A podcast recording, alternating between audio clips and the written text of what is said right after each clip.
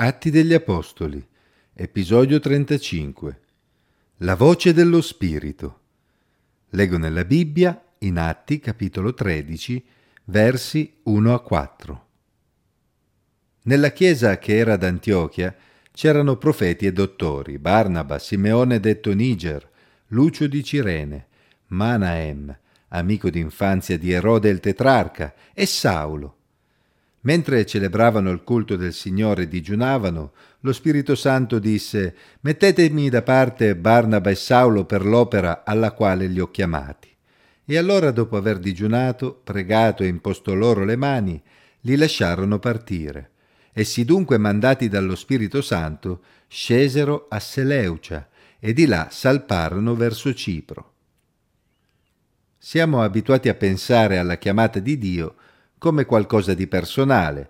Forse abbiamo sentito di persone che dicono di essere stati chiamati da Dio a fare qualcosa e poi investono molte energie nel tentare di convincere anche gli altri circa la bontà della loro chiamata.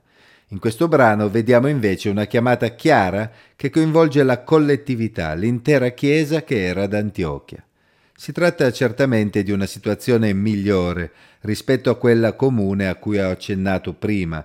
Infatti nel momento in cui la Chiesa è concorde sulla chiamata di Dio, coloro che si accingono ad andare in missione lo faranno con l'appoggio di tutta la propria Chiesa locale e non a titolo personale dopo aver magari litigato con il resto della Chiesa. Purtroppo tale situazione è comune quando una Chiesa non è matura. La chiesa di Antiochia aveva alcune caratteristiche che la rendevano matura e sensibile alla voce di Dio. Infatti, leggendo il brano, comprendiamo che si trattava di una chiesa che stava crescendo bene attraverso diverse persone che avevano un dono di insegnamento, tra cui Barnaba e Saulo.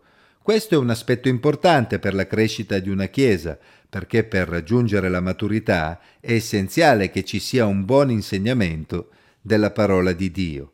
Il buon insegnamento però non è fine a se stesso, ma produce una trasformazione nei membri della Chiesa, incrementando il loro desiderio di fare la volontà di Dio. Non ci stupisce quindi di apprendere che la Chiesa di Antiochia celebrava il culto al Signore e stava praticando il digiuno, una pratica normalmente associata alla preghiera.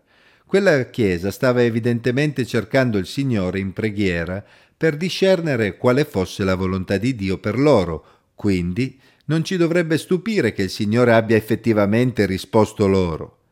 Il testo ci dice che lo Spirito Santo parlò alla Chiesa in maniera chiara e comprensibile, comunicando loro la sua volontà. Mettetemi da parte Barnaba e Saulo per l'opera alla quale li ho chiamati. Questa espressione non implica necessariamente che abbiano udito una voce, perché lo Spirito Santo può aver parlato anche al loro intimo. Ciò che conta per noi è comprendere che quei credenti erano in preghiera davanti al Signore, cercando la sua volontà, e hanno terminato il loro incontro avendo raggiunto il medesimo sentimento e avendo realizzato che Barnaba e Saulo erano le persone giuste da mandare in missione. Se consideriamo che Barnaba e Saulo erano tra le persone che all'inizio del brano erano stati indicati tra quelli che stavano contribuendo alla crescita della Chiesa attraverso il loro insegnamento, ci rendiamo conto del fatto che non dovette trattarsi di una scelta facile. Nessuno sarebbe contento di lasciar partire i propri uomini migliori.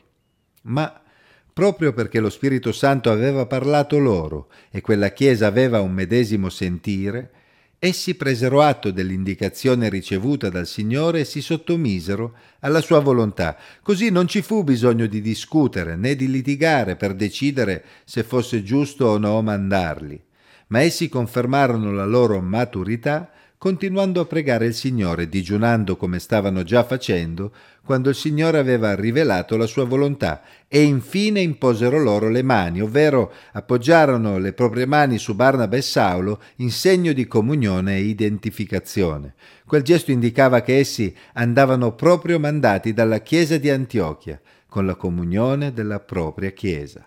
A quel punto Barnaba e Saulo poterono cominciare il loro viaggio. E il testo ci dice ancora una volta che si recarono in Seleucia e poi salparono verso Cipro, mandati dallo Spirito Santo.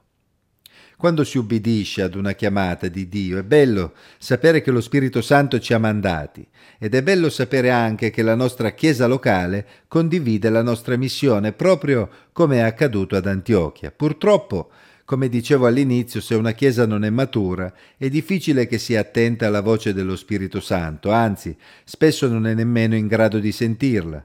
Questo porta ad avere visioni diverse tra i membri della Chiesa e porta a rigettare tante chiamate che sono genuine e magari ad appoggiarne altre che invece non lo sono. Come cristiani dobbiamo pregare il Signore affinché ci dia la sensibilità di essere attenti alla sua voce e di essere pronti a discernerla non solo come singoli individui, ma collettivamente insieme alla Chiesa locale di cui facciamo parte.